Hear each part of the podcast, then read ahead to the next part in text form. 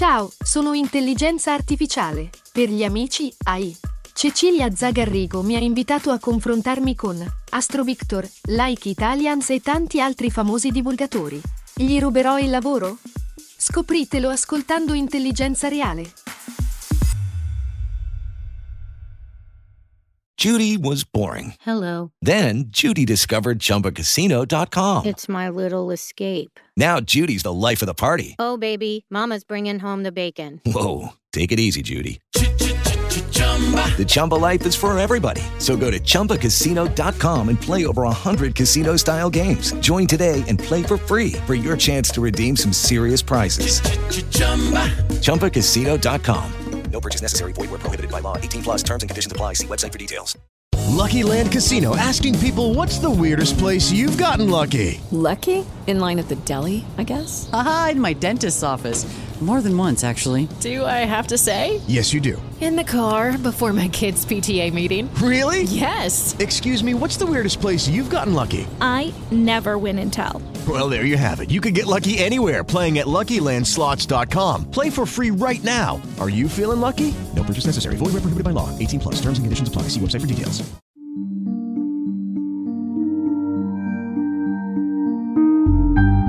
Gli ascoltabili presenta Il peso dell'aria nel castello delle storie di montagna.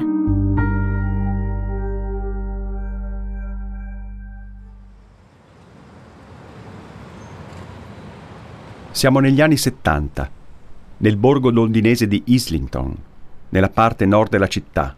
Qui c'è un appartamento molto speciale per la nostra storia di oggi. Ci vivono Charlie e Ruth Clark, lui medico, lei psichiatra, anche se i due qui non sono mai soli. Chi per qualche motivo soggiorna nella capitale prima di qualche scalata si ferma qui, e qui soggiorna anche chi torna da qualche scalata. I Clark vedono partire per montagne lontane amici, conoscenti, ma anche semisconosciuti. Sono ancora forti, in carne, eccitati e pieni di speranza.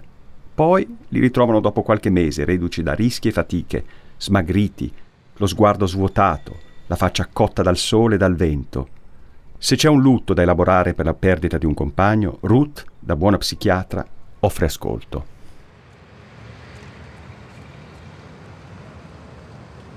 La casa dei Clark è tappezzata di fotografie di montagna. Gli scaffali delle librerie sono piegati sotto il peso di volumi di alpinismo, scritti dagli stessi scalatori che frequentano la casa e autografati proprio da loro. E davanti a una carta geografica stesa sul tavolo della cucina si discute di nuovi progetti. Un grande alpinista come Peter Borman ha scritto ci si trovava immersi in una particolare, rara e generosa atmosfera che ti permetteva di essere perfettamente a tuo agio, preparando il bollitore per una tazza di tè, in mezzo a una massa di cani, gatti. Casa loro è diventata negli ultimi cinque anni il punto di riferimento degli alpinisti a Londra. Mogli, ragazze, vedove di alpinisti vi trovano rifugio dalle loro pene. Liberi arrampicatori professionisti la utilizzano come ufficio londinese e le spedizioni se ne servono come base logistica. Tra gli abitué dell'appartamento dei Clark spicca la figura del nostro protagonista di oggi, Doug Scott, tra i più attivi e longevi salitori di Big Wall ad alta quota della storia. Nella sua lunga carriera raggiunge qualcosa come una quarantina di cime tra le più alte dell'Himalaya e del Karakorum, divenendo infine presidente dell'Alpine Club. Alla porta di casa Clark si presenta un hippie. Barba e capelli lunghi, bandana colorato in testa, occhialini alla John Lennon, lo sguardo sorridente, il fisico longilineo d'asceta. Posso entrare? chiede sorridendo Doug Scott con il suo nuovo look. Charlie, che gli ha aperto la porta, lo abbraccia calorosamente e lo invita ad accomodarsi. Anche Ruth accorre a salutare Doug, che è uno degli ospiti più cari alla coppia. Poco dopo, i tre sono davanti a una tazza di tè. Doug, che ha da poco conquistato la parete sud-ovest dell'Everest, dà il grande annuncio. Sta per partire per un'impresa la più dura della sua carriera. Scalerà l'orco del Karakorum, l'Ogre. Cari amici, qualche precisazione innanzitutto. L'Ogre. Mai sentito? è un colosso di granito alto 7285 metri, nella subcatena del Mustang in Karakorum. La torre sommitale dell'Ogre, la punta più alta del massiccio, è tra le montagne più difficili della Terra. Fino a quell'estate del 1977 nessuno è mai riuscito a scalarla. Seconda precisazione. Siamo negli anni del cosiddetto minimalismo alpinistico e non solo alpinistico, un'intera esistenza votata all'essenzialità, alla rinuncia del superfluo, fino ad arrivare a un idealizzato equilibrio spirituale. Doug Scott è il guru di questo approccio e gli inglesi ne sono i capiscuola, con piccoli gruppi autonomi, senza portatori e in completa indipendenza. Due, quattro, sei componenti al massimo pronti a tutto.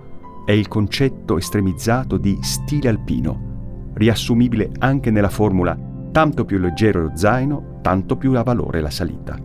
O anche con la sua gemella. Le capacità di un alpinista sono inversamente proporzionali al peso del suo zaino. Scott è l'alpinista di punta di un gruppo di scalatori che sfidano l'ogre con questa impostazione. Naturalmente dopo aver ricevuto la benedizione dai coniugi Clark. L'assedio alla montagna, prima dell'attacco, dura più di un mese. Insieme a Scott c'è uno tra i più determinati, agguerriti e folli alpinisti britannici, Chris Bonington, quasi 43 anni, una lunga barba da profeta e la fama di insaziabile amante di situazioni estreme, che gli varrà il titolo di Sir e di Cavaliere e Commendatore dell'Ordine Reale Vittoriano. Oltre a loro due, i comprimari, Mo Antoine e Clive Rowland.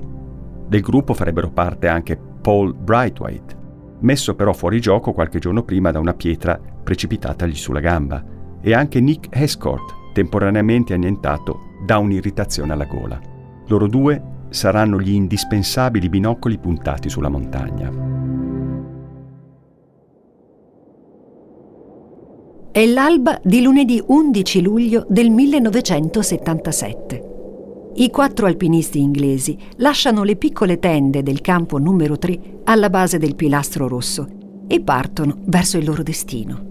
Il cielo sembra promettere sole, caldo, un tempo perfetto la salita è facilitata dalle corde fisse posizionate i giorni precedenti e i quattro a sera arrivano sulla cresta sommitale del pilastro, dove scavano una truna e piantano un'altra piccola tenda, creando il campo 4.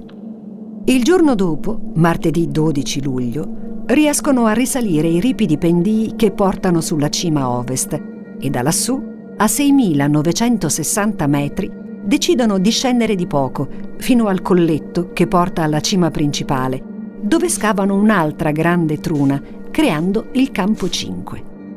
Per ora tutto sta andando alla grande, ma la vera incognita li attende il giorno dopo.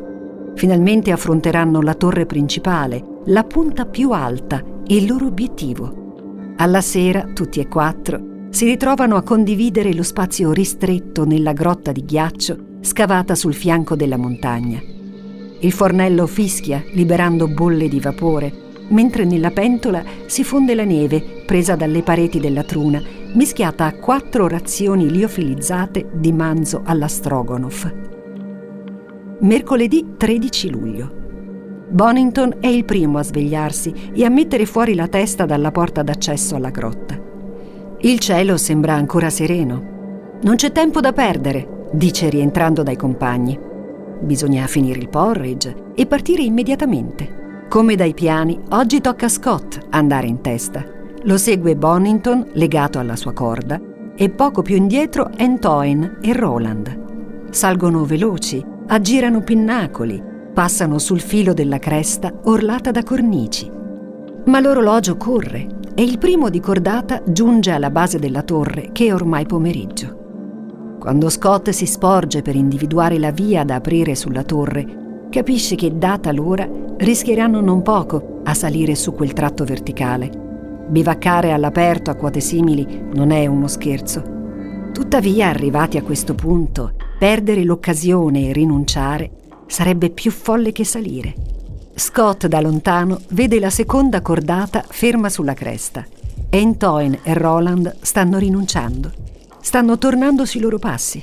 Forse hanno calcolato i tempi e deciso di aspettare nella truna, giù al colletto. Sono rimasti solo Scott e Bonington. Si guardano. Il primo chiede al compagno: Chris, ce la faremo?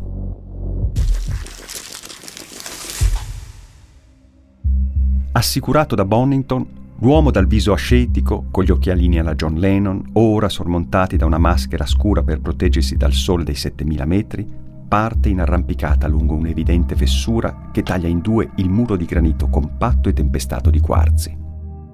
Arrampica in artificiale, usando staffe, chiodi, nut di diverse dimensioni. I movimenti sono impacciati dai materiali appesi ai suoi fianchi e dalla giacca vento è un punto azzurro nel mare bruno della montagna. Procede su un terreno mai raggiunto da nessuno, respirando a fatica nell'aria rarefatta, fino a quando, dopo 25 metri dall'attacco della torre, quella certa fessura che indicava la via muore nella placca. Bisogna ricorrere a un pendolo ed è qui che inizia una manovra da funambolo sopra un vuoto da capogiro. Scott piazza un dado si fa calare per una decina di metri dal suo compagno e inizia a correre con gli scarponi di piatto sui quarzi, cercando la presa. Oscilla da una parte all'altra della parete, aumentando a ogni passaggio l'arco della corsa, fin quando non raggiunge una fessura sulla destra e l'afferra con entrambe le mani. Presa!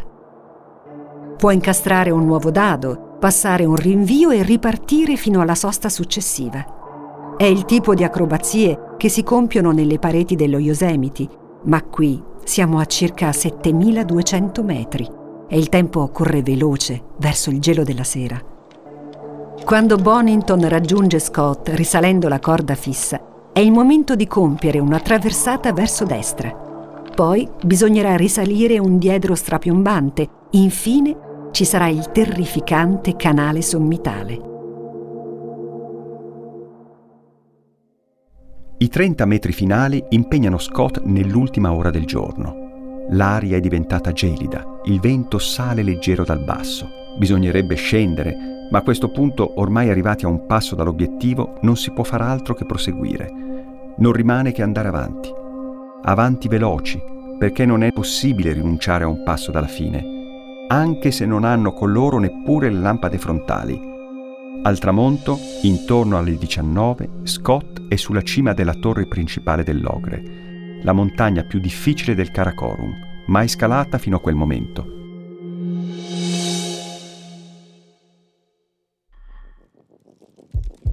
Forza, Chris! urla Scott tirando la corda per aiutare il compagno sugli ultimi metri. Bonington arriva ansimante, stringe la mano al suo primo di cordata. Per un attimo il tempo sembra fermarsi. Stanno lì, in piedi, in quel luogo mai raggiunto da nessuno. Si girano e contemplano lo spettacolo di montagne che li circonda. Oltre la cima di roccia ricoperta in parte dal ghiaccio, oltre il vuoto spaventoso velato dai vapori serali, oltre l'immensità tagliata dai raggi lontani dell'ultimo sole rosso, si distende un mondo sconvolto, indecifrabile, con infinite promesse di altri giorni grandi come questo che sta morendo. Dal basso la linea della notte sale rapida verso di loro. Via, allora, il tempo della celebrazione è finito, rimane quello di una nuova sfida, una sfida potenzialmente letale. Bisogna arrivare alla truna, 600 metri più in basso. Nelle loro teste si affaccia una drammatica domanda. Come sarà possibile calarsi nel buio sulla parete verticale? Camminano con cautela sotto la cima, lungo la cengia ricoperta di una crosta di ghiaccio, fino a un solido masso, ottimo punto di ancoraggio. Passano un anello di cordino da 6 mm intorno al masso e buttano la prima doppia. Scott attrezza il discensore. Giù, adesso. Giù, lungo i primi 45 metri nel vuoto, diventato ormai uno spaventoso abisso nero. La prima calata richiede un'attenzione particolare, perché non si deve scendere a perpendicolo. È necessario procedere lungo una linea in diagonale verso sinistra per raggiungere la fessura percorsa in salita. Scott sa bene cosa lo aspetti. Con la schiena rivolta al vuoto, punta i piedi nel tentativo di mantenere la giusta direzione, sporgendosi dalla parte voluta, sulla sinistra. Si lascia scivolare lungo le corde, la temperatura scende oltre i 10 sotto zero, mentre arriva con la corda tesa in diagonale, capisce di non avere più metri a disposizione. Scott si allunga ancora qualche centimetro per raggiungere uno dei chiodi piantati qualche ora prima. Cerca l'equilibrio alzando il piede destro contro la parete, ma la rivola d'acqua che aveva trovato nel pomeriggio è diventata ghiaccio, una lingua di vetrato su cui la suola non può fare presa. Scivola. E l'uomo, impacchettato nel piumino blu, parte in un lungo volo verso destra, avvitandosi in aria su se stesso. Gli esce un urlo, mentre fende lo spazio nero con gli occhi sgranati, fino a quando si schianta contro il lato opposto del canale, 30 metri più in là. Il colpo è secco, si ripercuote su tutto lo scheletro e gli occhialetti alla John Lennon, insieme alla picozza, precipitano nel vuoto. Inizia l'inventario testa e torace. Ok. Femori, ginocchia. Ok, si controlla Scott. Ma data l'adrenalina non percepisce dolore. Poi si accorge che c'è qualche cosa di strano alle caviglie. Se le muove scricchiolano. Le due gambe sono fratturate. Quando il dolore arriva al cervello, Scott ha la conferma che non potrà più contare sugli arti inferiori. Lì, con il cuore che picchia in gola, a pochi metri dalla cima, ormai avvolto nella notte e con le gambe rotte, la situazione è disperata. Ne è cosciente Scott, ma qualcosa già lavora in lui per tenere a bada ciò che davvero può ammazzarlo, la paura. La situazione è disperata, ovvio, soprattutto perché per effettuare la discesa fino al campo base dovranno raggiungere prima la truna, poi risalire sulla cima ovest, dove partono le calate sul lato opposto. Bisognerà camminare sulle creste, scalare, tornare a casa con le caviglie spezzate potrebbe rivelarsi impossibile, eppure ciò che accade in quei frangenti ha un che di assurdo e al tempo stesso di inafferrabilmente razionale. Ehi là! esclama allegro Bonington quando giunge al termine della calata.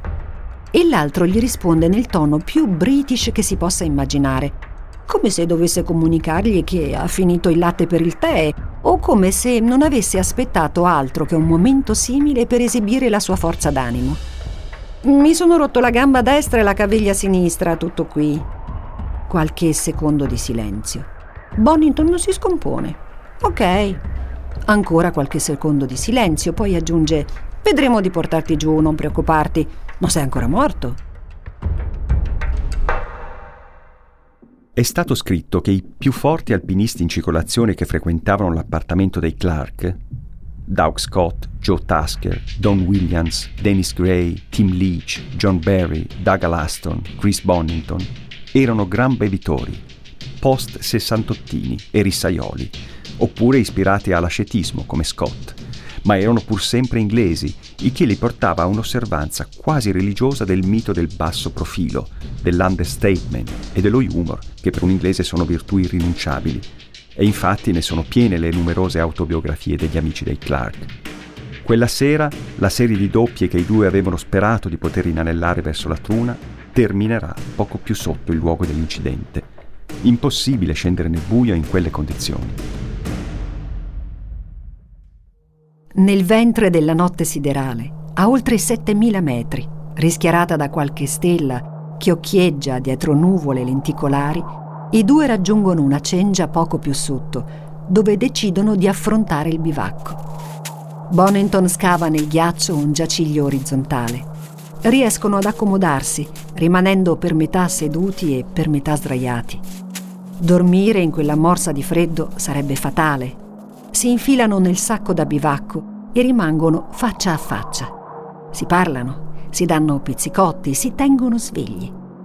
Ogni tanto levano gli scarponi e provano a massaggiarsi reciprocamente i piedi per cercare di riattivare la circolazione. Sanno come comportarsi in quelle condizioni, lo hanno già sperimentato due anni prima sull'Everest.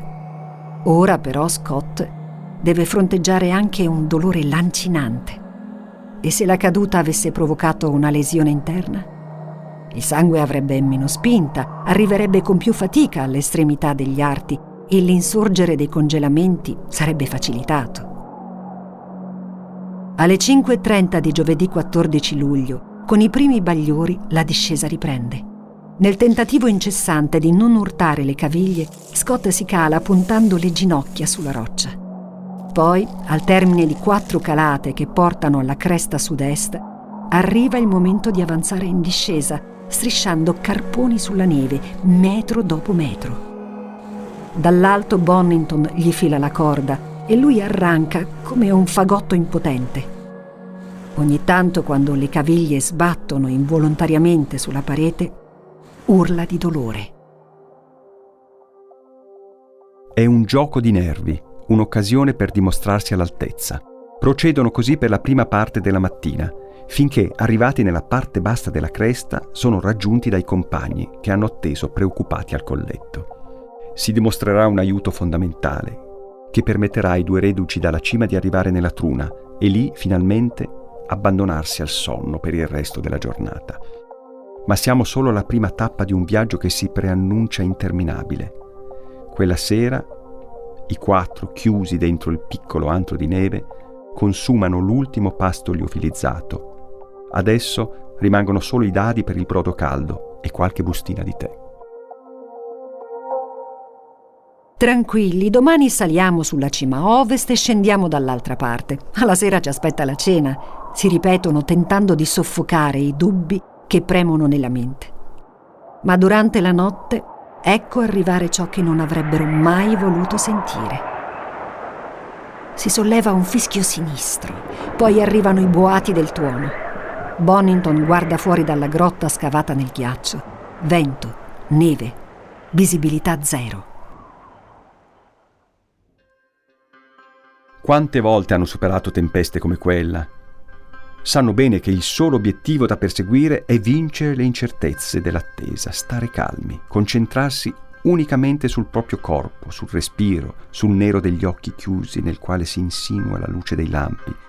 C'è solo una via, sparire dentro una bolla intima e segreta, spegnersi senza dormire per non cadere nella morte bianca.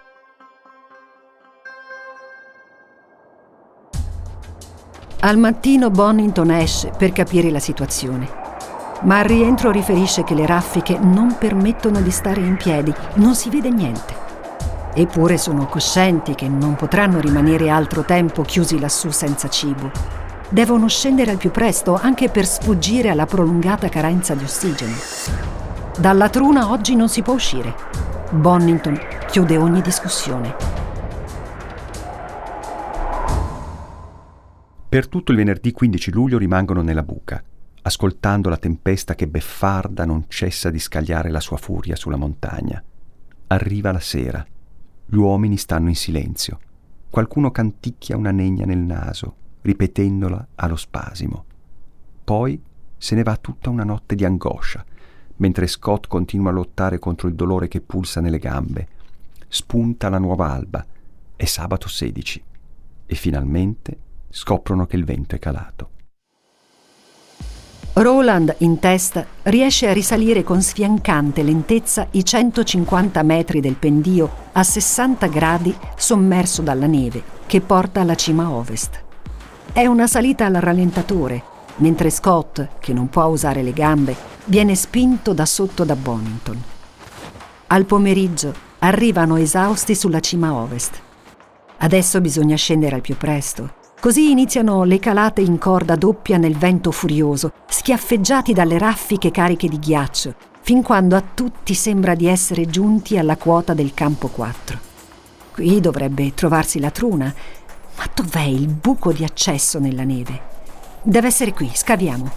A vicenda si dicono di sì, che il posto è giusto, che bisogna cercare. La truna, infatti, si trova su quel terrazzino, ma è invasa dalla neve che il vento dei giorni precedenti ha spinto dentro. Ora bisognerebbe scavarla fuori, fare spazio. Nessuno dei quattro però ha la forza di rimanere fuori ad aspettare nel gelo. A uno a uno strisciano, entrano, si schiacciano tra loro nell'ambiente ristretto che non permette quasi di respirare. È la notte peggiore, riferirà Scott. Senza cibo, senza abiti asciutti, ancor ben al di sopra dei 6.000 metri, con la prospettiva di una discesa lentissima, a cui tutti sono costretti per causa sua. C'è un unico modo per affrontare l'immenso problema che hanno davanti, concentrarsi unicamente sull'obiettivo più prossimo, confidando nel fatto che se ogni volta riusciranno a superare il tratto successivo, alla fine l'intero problema sarà risolto. Un passo per volta, senza pensare a ciò che li divide dal campo base e dai due compagni rimasti ad attenderli. Domenica 17 luglio. Dovrebbero calarsi lungo i 300 metri del pilastro rosso per raggiungere le tende del campo 3. Ma fuori ci sono tormenta e visibilità zero. Dentro il silenzio, il riposo, il conforto dei compagni. Quella truna, pur stretta, pur scomoda, pur soffocante, diventa un nido tentatore e anche una trappola. Rimanere lì senza mangiare, assopirsi, lasciarsi andare, semplicemente decidere di stare bene. È come il canto di una sirena che porta alla morte.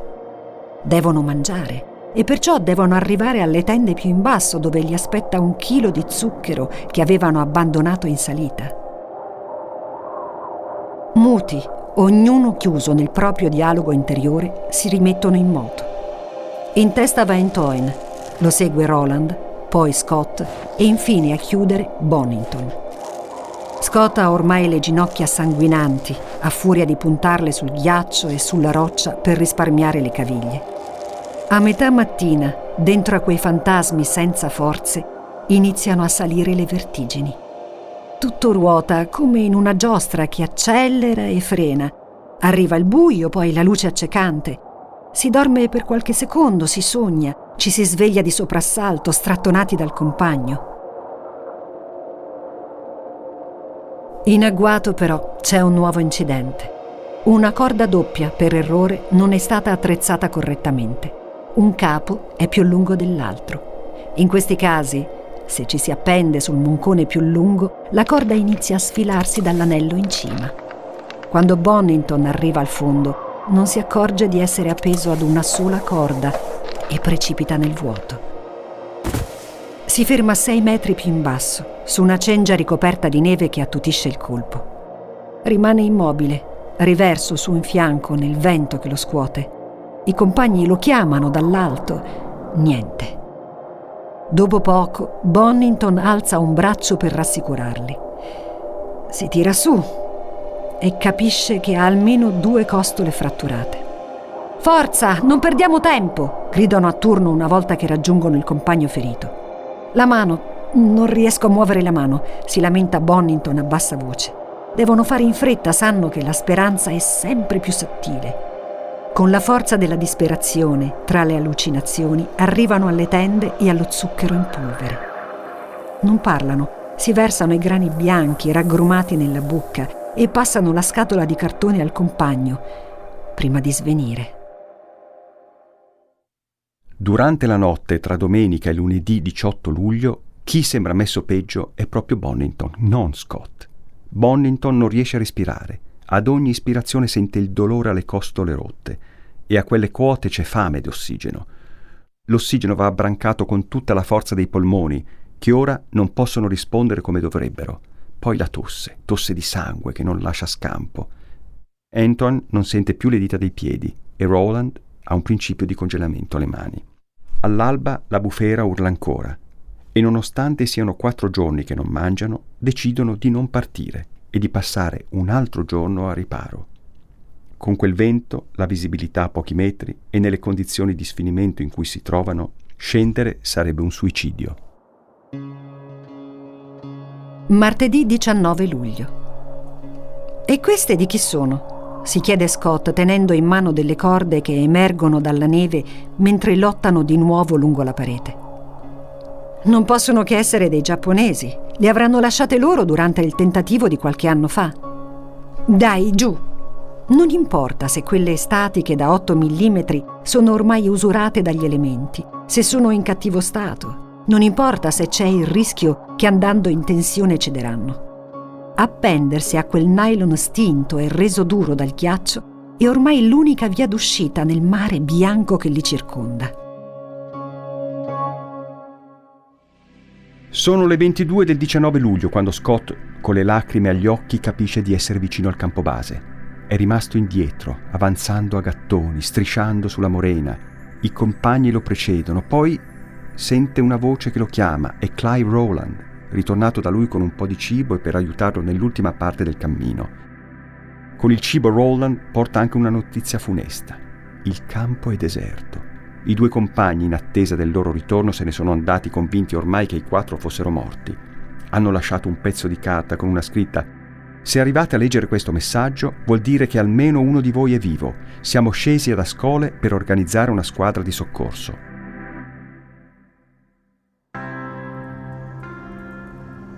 Scott arriva al campo base alle tre e mezzo del mattino di mercoledì 20 luglio. Lo attendono delle barrette di cereali. Al risveglio si accorgerà della meraviglia del luogo dove sorge il campo base. Un prato sulla riva del ghiacciaio, un luogo idilliaco, cosparso di piccoli fiori d'alta quota che vibrano nella brezza tiepida. Gli eriofori liberano le loro barbe cotonose il ruscello brontola tra i ciuffi di muschio illuminati dalla luna appena sorta. Ci siamo. È fatta. Lui, Scott, miope, privo dei suoi inseparabili occhiali alla John Lennon persi sulla torre sommitale, è giunto alla fine delle angosce.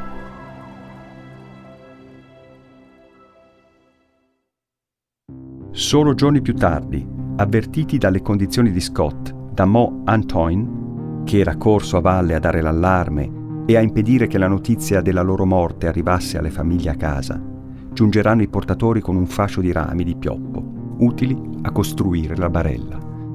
L'alpinista britannico con il volto da sceta se ne andrà da quel luogo di vittoria e agonia trasportato a spalle dai Baltì e si volterà indietro per vedere l'ultima volta, sotto il sole radente del mattino, la sua grandiosa montagna. Almeno questa volta Nessuna donna inglese si affiderà all'ascolto rincuorante di Ruth Clark per piangere la morte del fidanzato.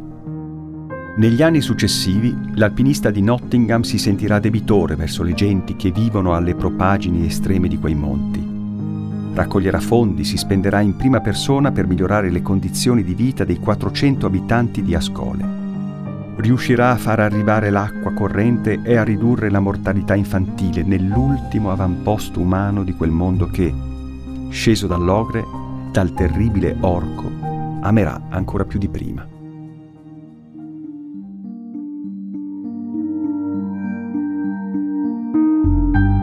Il peso dell'aria è una serie tratta dal libro Nel castello delle storie di Marco Albino Ferrari, edito da Eupli. Il programma è condotto da Marco Albino Ferrari, voce narrante di Roberta Federici adattamento in podcast di Simone Spoladori. Questa puntata è stata scritta da Simone Spoladori. Produzione di Ilaria Villani. Editing e sound design a cura di Francesco Campeotto. Tutti i diritti riservati per gli ascoltabili.